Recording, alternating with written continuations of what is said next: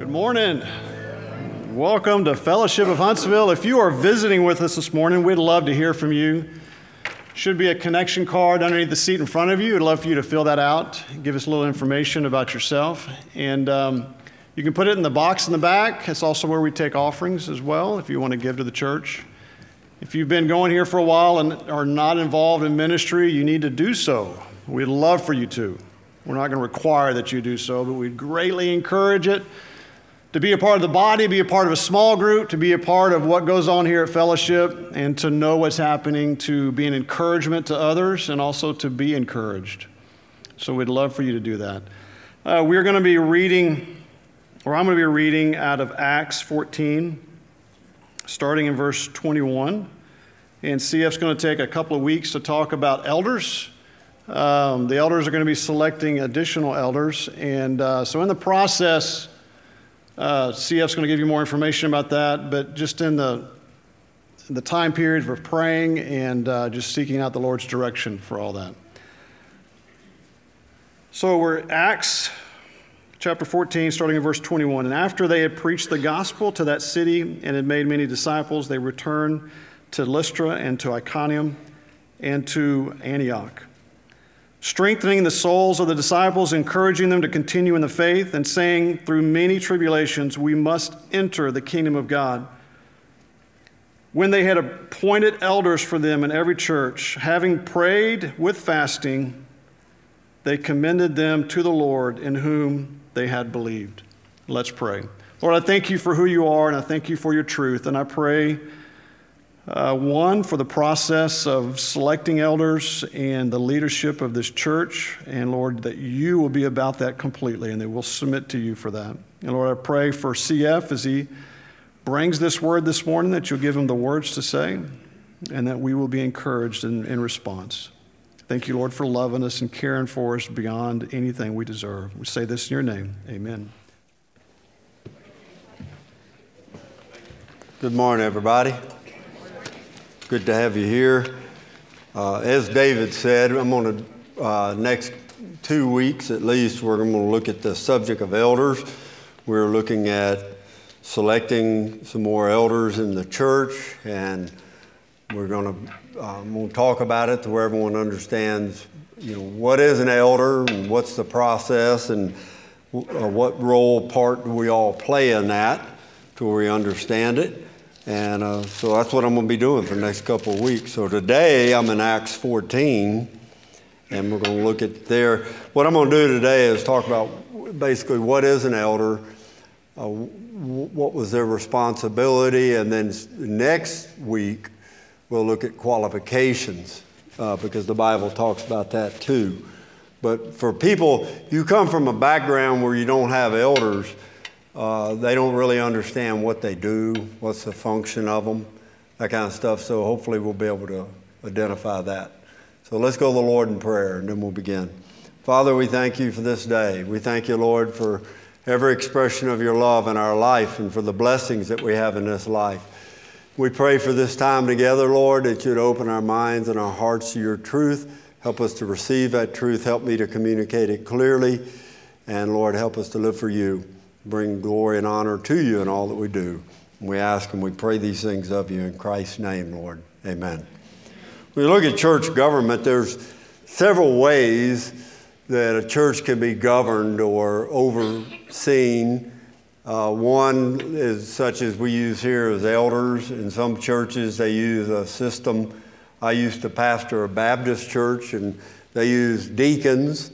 And, uh, but deacons in those churches really served more of a role of an elder to a certain extent. I never really followed or understand exactly what they did. It was just a group of older guys that were kind of mean and they kind of would come together and come up with an idea and then force it on the people, kind of how they'd do it, and really didn't do much of anything unless a problem happened.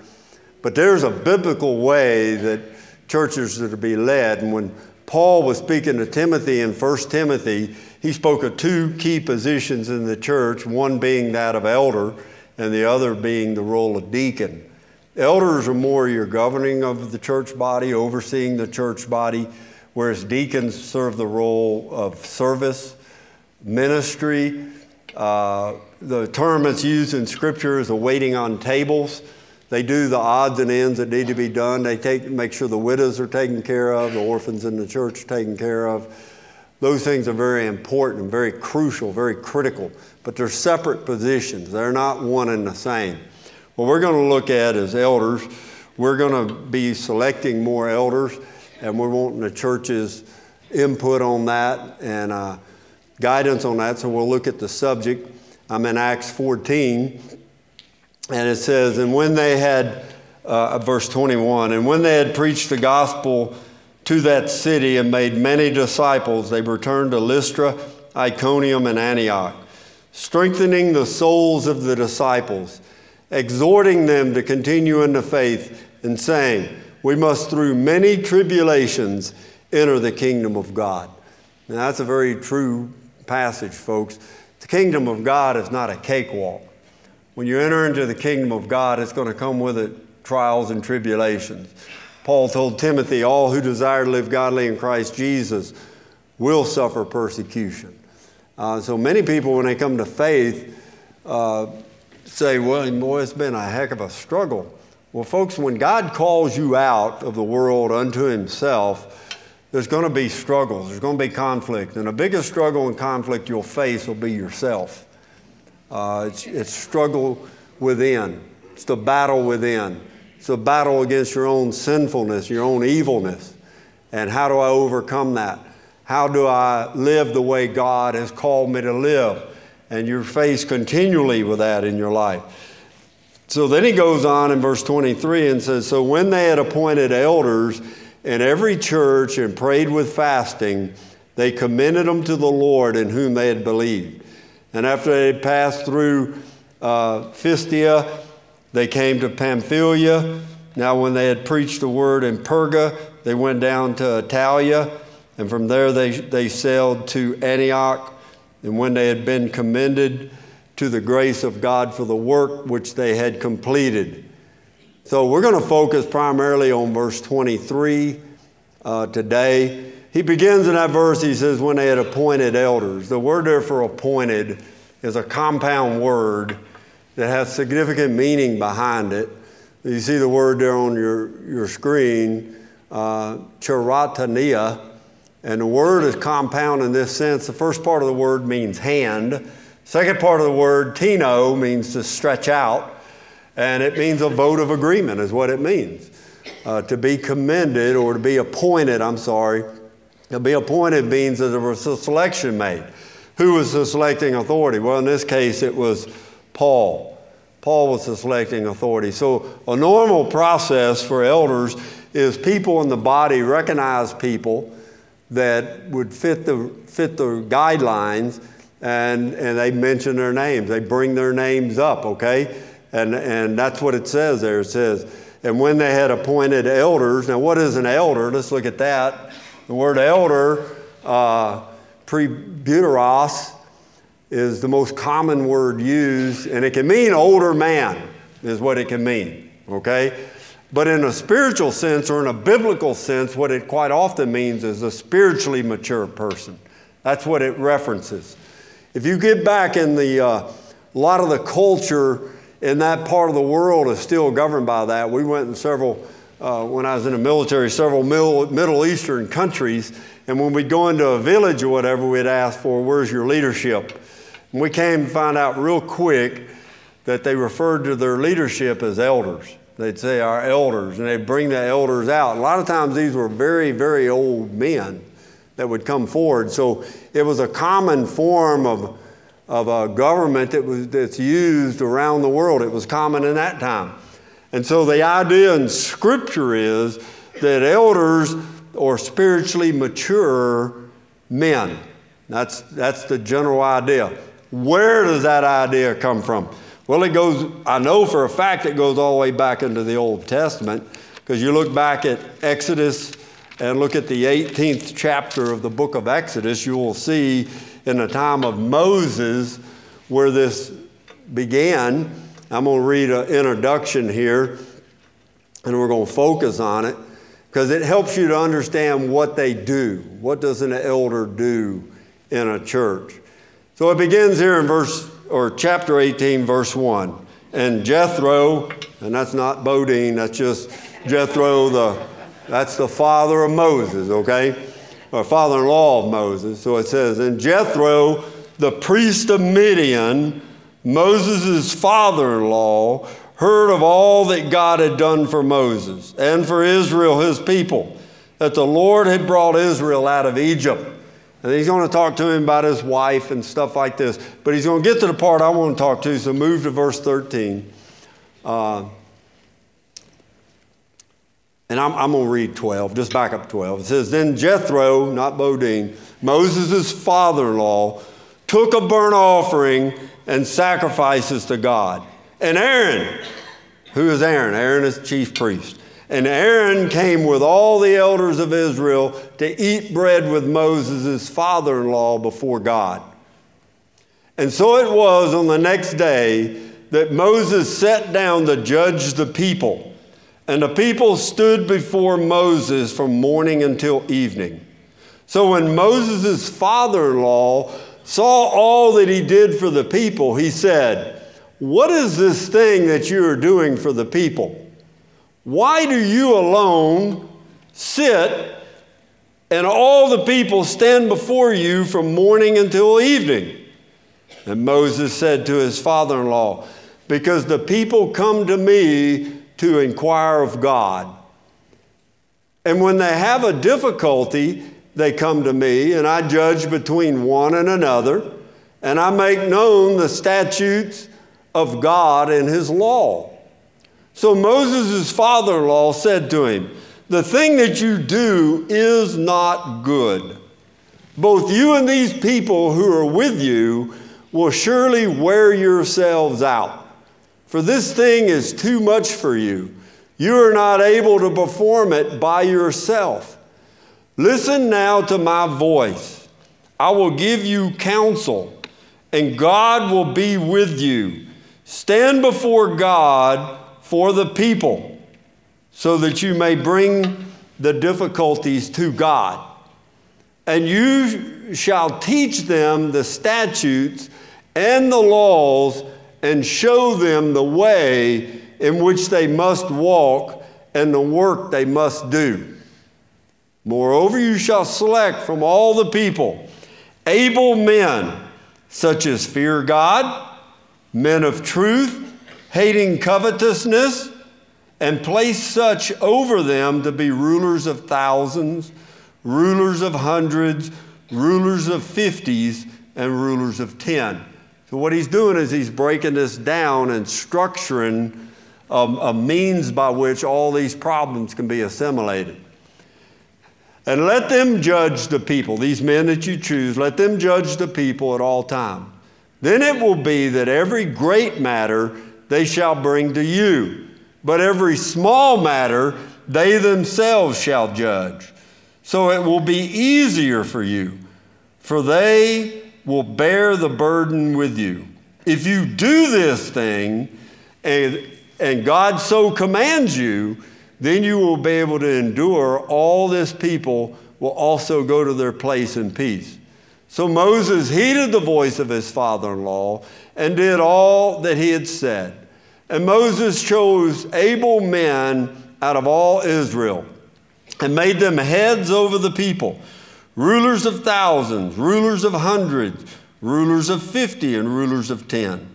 So they judged the people at all times. The hard cases they brought to Moses, but they judged every small case themselves.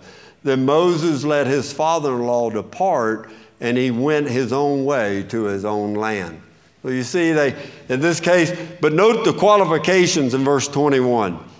Able men, that means competent men. The idea behind the Hebrew word there means men that are, that are mature enough to handle these situations, such as fear God, that's a priority in their life, men of truth, and men that hate covetousness, and place such over them to be rulers. And he goes through the whole passage here. That passage is very similar to the qualifications which are listed in 1 Timothy chapter 3. So if you want to flip over to 1 Timothy 3, we'll look at those. 1 Timothy 3, it says this it says, This is a faithful saying. If a man desires the position of a bishop, and, and that is the word presbyteros, he desires a good work.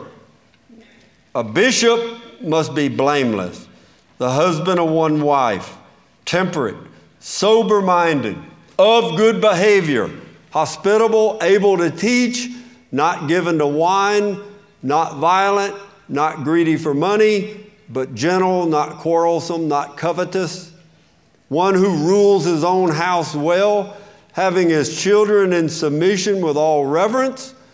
For if a man does not know how to rule his own house, how will he take care of the church of God? Not a novice lest being puffed up with pride he fall into the same condemnation of the devil. Moreover, he must have a good testimony among those who are outside, lest he fall into reproach in the snare of the devil. You know, a lot of those traits, they're more defined here in 1 Timothy 3, but they're parallel with the ones that he had over there in the book of Exodus, chapter 18.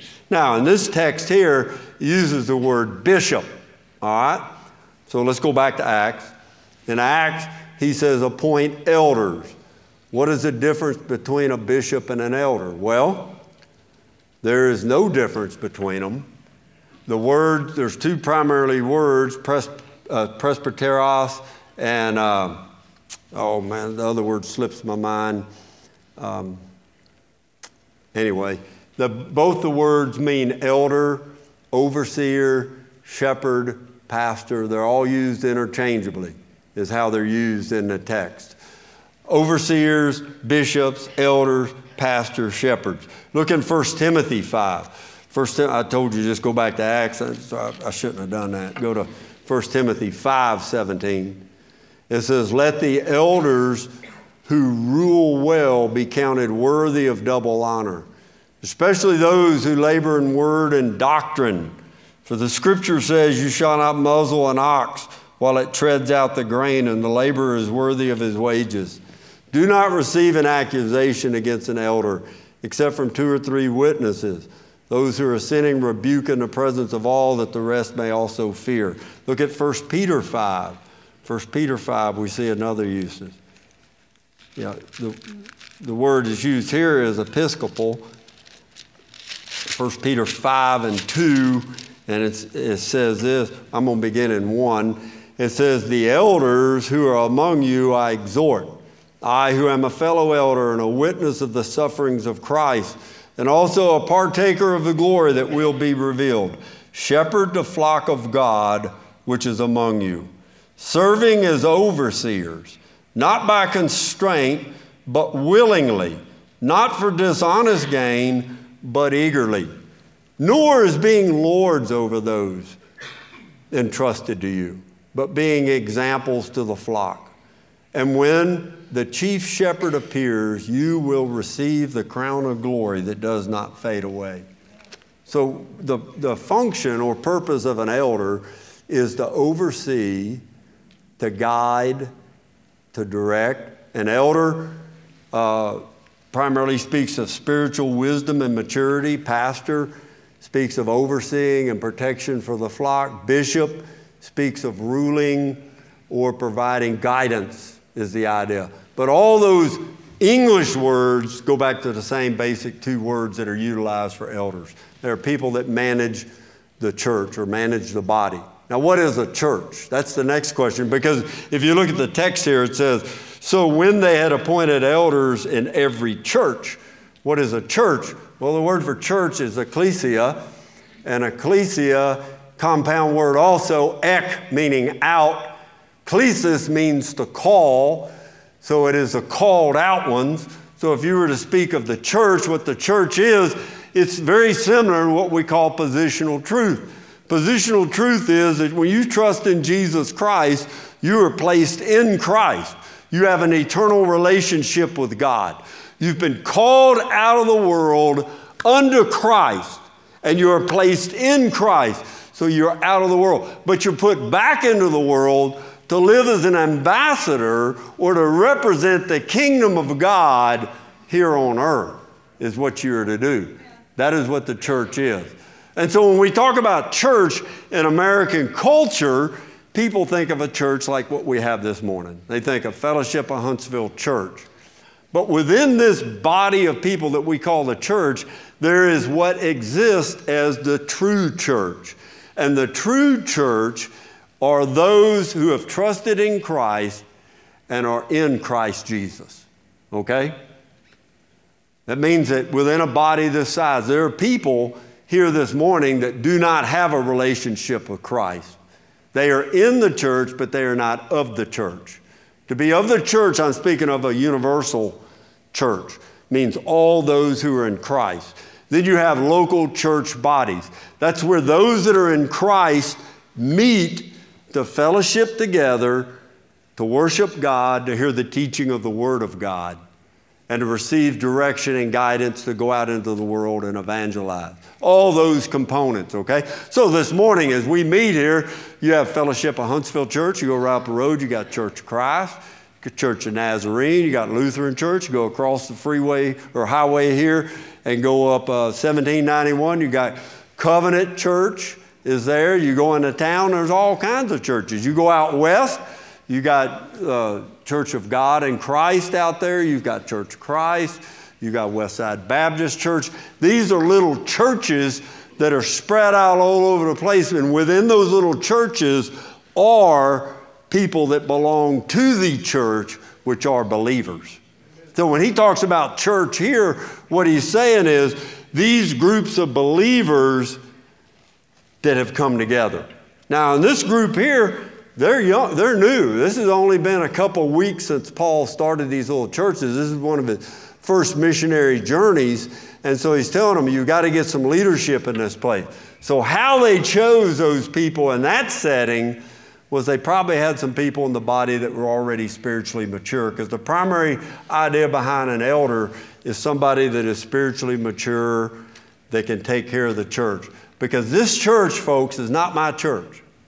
This church is not the elders' church. This church is not your church. This church is God's church.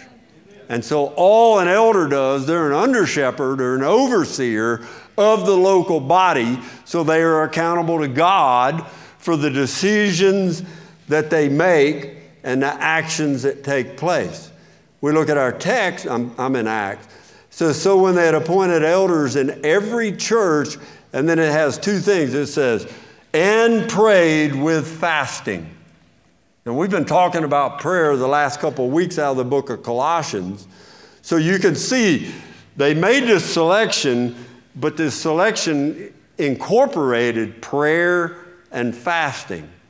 And so, what we're asking for this local body to do is to begin praying, praying for God's wisdom, praying for God's guidance, because we've got a lot of capable men within this body that could fulfill this role. It's not a popularity, it's not based upon wealth, it's not based upon recognition, not based upon influence in the community. It's based upon the qualities set forth, and we're going to look at those next week in the book of 1 Timothy. But you need to be praying for the church uh, to make the correct and proper decision. If you hold your place here and go back to Acts 13, you will see the usage of this same thing. Go to Acts 13, uh, verse 1. It says, Now in the church, the called out ones that was at Antioch. So he's giving you a location. So this would be the church, the body of believers located at Antioch. There were certain prophets and teachers Barnabas, Simeon, who was called Niger, Lucius, and Cyrene, uh, Manaen, who had been brought up with Herod the Tetrarch, and Saul. As they ministered to the Lord and fasted, the Holy Spirit said, Now separate uh, to me Barnabas and Saul for the work to which I have called them. Then, having fasted and prayed and laid hands on them, they sent them away. Note how prayer and fasting go together. I often get questions on what is fasting. Well, as it's utilized here in the scripture, the, the word for fasting is nestera, and it, and it literally means to abstain from food or water. You can also, in fasting, you have what's called a total fast. That's where you don't eat any food, you don't drink any water. Okay? This is a practice uh, when Muslims, for example, when Muslims practice Ramadan and they go into the Ramadan feast, they go for a 24 hour period of fasting. And they fast from water too. Uh, and so the idea behind fasting is this you deny yourself a, a, a, a physical pleasure to focus upon a greater spiritual reality. And let's say you fasted for lunch. Well, you, what happens, your body is conditioned to eat meals at certain times. We condition ourselves to do that in American culture. I, I, I don't eat meals at certain times. I eat whenever I get hungry. Uh, and that's at some very odd times of the day, but I got different eating habits than some people do. But fasting is where you don't eat. And the idea is that if you don't eat, you're going, you're going to have hunger pains. And the hunger pains are not like, get up and go to the cabinet, go to the refrigerator, get to the refrigerator. Mm-mm. Idea is this I'm going to pray. This has reminded me that I'm supposed to be praying at this time. Fasting is a spiritual discipline whereby you set aside a specific time to focus on that issue. Okay? So fasting is done for that as a spiritual, very common in the early church. They spent a lot of time fasting. Uh, boy, I combined two words there fasting. Prayer and fasting is what they would do. So they would focus upon the spiritual truth or the spiritual need that was present. It's a good practice to get into, and I encourage people you know, at least one day a week fast. Get yourself in a habit of doing that and use that time to pray, okay? Uh, don't go grocery shopping when you do it, I can tell you that much. I've done that before, and it's not a good experience. You're going to load your cart up. But, but fasting means I've set aside time and I'm going to focus upon God. I'm going to focus upon praying to God. What's the purpose in praying to God? The purpose in praying to God is to where my personal preferences and ideas don't take the front page. Now, I may think, well, we need to do this. But when I lay it before God and I begin to pray, then God begins to give me direction and guidance and insight. And how does He do that? the way God does that is things will become evident before you. You'll start seeing things that, well, you know, Maybe that's the direction I need to go. Maybe this is what I need to do. I'll give you a perfect example of how prayer will do stuff. I had a job offer one time and I thought, man, that's a great job. I would love to do that. And so I, all I was praying for was I was praying, God, let me get this job. Let me get this job. Let me get this job. That's all I prayed for. And then I was doing some scripture reading and it came to my mind. I thought, you know, I didn't know how I'm supposed to pray. So I shifted my prayer and I said, God, if that's what you want me to do, I pray that you'd move me into favor with the people that make the selection. I did not get the job. Uh, I lost complete desire to even have the, the, job or the position, okay? I've done the same thing on, on physical purchases. Put something before God. And way God many times directs your pathway is He will move your thoughts in a different direction, all right? He'll move your desires in a different direction. And prayer will do that. Well, fasting is the discipline that you put into place to remind you to pray. And you, you devote yourself to God. I'm going to devote myself during my lunch hour today to God. Well, after lunch, you're not going to be any more full than you were before lunch. And so, what you'll do, you end up praying during the afternoon. It will sit there and remind you to do that, okay? And so, what these people in this church did was they identified who these, these individuals were, okay? They identified who they were, and then after they had a, let me get my passage, and after they had identified who they were, there was prayer and fasting, and then it says, and then they were commended to the Lord. All right? What does it mean to be commended to the Lord? Well, the word there for commended, you see it on the screen, uh, paratithium. And what that word means is compound. Para means beside. Uh, tithium, or tithemi, means to place. And the most common usage of that word commended was to put food in front of somebody. It was to place food in front of a person. That's how it was done.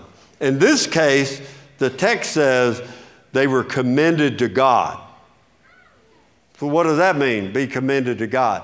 It meant what they did is they placed these individuals before God to say, God, these are the men that we chose. We're asking for your guidance on these men. Now, of course, they sought God's direction and prayer. They also observed what was going on. You just got to methodically look at the qualifications of a person and you'll decide right off they're a good person, but they shouldn't be in that position. You, you want to guard against people that desire power. That's one thing you want to definitely guard against. Uh, because uh, if you really want to know what a person's made of, put them in charge of something, and you'll find out. Abraham Lincoln said that. Abraham Lincoln said, Most men can withstand trials, most men can face up to struggles, but if you want to find the true character of a man, put him in power. And when you put someone in power, you'll find out what's really going on. And the purpose for it is this the position of elder is to oversee the church and to guide the church. And one of the primary responsibilities of an elder is to protect the church from false teaching. Because the church is constantly under attack from false teaching.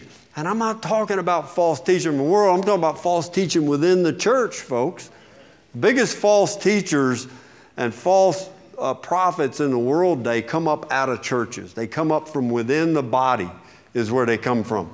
Paul spoke about this in numerous places in Scripture, and one of those places is in the book of Acts. If you want to go to Acts chapter 20,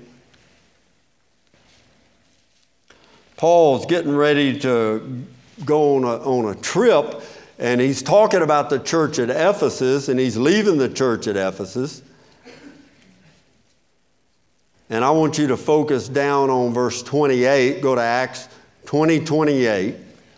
He says, Therefore, take heed to yourselves and to all the flock, among which the Holy Spirit has made you overseers. What he's doing is he's speaking to the leadership of that church at Ephesus. He says, You're overseers of the church. Works like this Jesus is the great shepherd, and elders in the church are under shepherds. Jesus is, is uh, the church belongs to Jesus Christ, but the shepherds of the church oversee that body on behalf of Jesus Christ. They don't oversee it for themselves. So he says this Take heed to yourselves and to all the flock among which the Holy Spirit has made you overseers. Note that. The Holy Spirit has made you overseers. And that's how the selection process comes about. When you pray, when you make it a focus of prayer, the desire is for God to guide the decisions in your life, for God to move you in a certain direction. to shepherd the church of God, which he purchased with his own blood. For I know this, that after my departure, savage wolves will come in among you, not sparing the flock. Also from among yourselves, men will rise up, speaking perverse things, to draw away the disciples after themselves. That would be church splits. That's where people leave and they try to bring the flock with them. They try to destroy the flock from within. Paul says, I know that's going to happen, guys. Also, from among yourselves, men will rise up, speaking perverse things to draw away the disciples after him. Therefore, watch and remember that for three years I did not cease to warn everyone night and day with tears. And now, brethren, I commend you to God and to the word of his grace, which is able to build you up and to give you an inheritance among those who are sanctified. Now, know what Paul says in that passage. He says, I commend you to God. That's the word we just looked at. He said, I'm putting you before God. I'm making you accountable to God. to do what God desires, to do what God wants. He says in verse 33 I coveted no one's silver or gold or apparel. Yes, you yourselves know that these hands have provided for my own necessities and for those who were with me. I have shown you in every way by laboring like this that you must support the weak. And remember the words of the Lord Jesus that he said, It is more blessed to give than to receive. And when he had said these things, he knelt down and prayed with them all. And they all wept freely and fell on Paul's neck and kissed him, sorrowing most of all for the words which he spoke, that they would see his face no more. And they accompanied him to the ship. Paul's leaving that area, and he's fearful that when he leaves, evil's going to come in. Well, who does he put in place to oversee that? Puts elders there. So, one of the primary responsibilities of elders is to guard the flock from error and from corruption to come in. So, you've got to be very careful who you select for an elder. You want to put people there that are willing to stand up for the things of God versus the things of man. You want to put people in there that don't live with the fear of man or they don't test the waters to see what people think. They do what's right in accordance to Scripture because it is the church of God. It is God's church that is being ministered to. And so when we look at these passages, we get some pretty good guidelines on what an elder does. So if, if you were to ask the question, what is an elder? An elder is somebody that oversees the church, protects the church and ensures that the church is shepherded or guided in a pathway to where they can bring glory and honor to God. That's what they do. They're put in a position to do that, to guide, to guard, to protect. But he says something else back in our Acts 14 passage. He says, So when they had appointed, I'm in verse 23. So when they had appointed elders in every church and prayed with fasting, they commended them to the Lord in whom they had believed. That word there, believe, pisteuo, means faith, and, and it's, it's in the uh, perfect tense, which means that these men were faithful men, that they were men that truly believed in God, and they lived out their faith. Their faith was an ongoing thing in their life. Okay, they were consistent in what they did. So that's what we're looking for. Next week, we'll look at the qualifications of these people, folks. You've got to pick people that are going to take a stand for the things of God and not be swayed by the opinions of people. Okay? That's, that is critically important. The church is going to suffer persecution, and it's going to suffer great persecution. And so you want to have people in charge that are willing to stand and face that persecution and yet do what is right for God. You want people that are not going to be quick to fight or brawl or selfish. And you definitely don't want to put anyone in that's greedy or covetous or desires uh, the resources of the church. So you look for godly men. And next Sunday, what we'll do is we'll look at those specific qualifications, what the Bible lists as. But for right now, what I'm going to ask church to do is to be in prayer about this. Pray for wisdom, pray for God's guidance, and pray for God to put on your heart uh, names of men that you, that you think would make suitable servants for the body. How many will that be? Don't know. Don't know. We'll see. We'll see how this selection. And then what will happen is the elders will take, and from that group of people, there'll be analysis done and there'll be selections made. So we ask the church to pray. Uh, I figure I can get more with prayer than I can with fasting, but uh, I'm going to ask that you pray and that you fast both. Uh, just try it and, and spend your time in prayer to truly seek God uh, for this because we want what's best for the church of God and what's best for the people of God is always what's best for God. And so let's look for that. Let's go to the Lord in prayer. Father, we thank you for your word, for your grace, for your love toward us. We thank you for the many blessings that you've given us in this life, Lord. We pray for your divine guidance. We pray for your direction. We pray, Father, that you would open our eyes and hearts to your truth and that we'd be uh, open to your leadership and submissive to your leadership and yet faithful to your leadership in all that we do.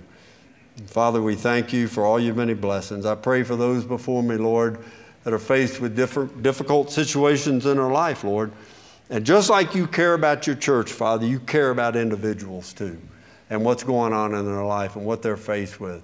And might they come before you, God, and seek you in prayer and fasting and devote themselves to you, Father, to do what is right and proper in their own lives. We ask and we pray all this of you in Christ's name, Lord. Amen. This time you can stand, join us. We're going to sing a hymn of invitation, opportunity for you to pray. I will be down front with some of the elders. If you'd like to come pray with us, you're welcome to do so. But join us as BJ leads us in a song.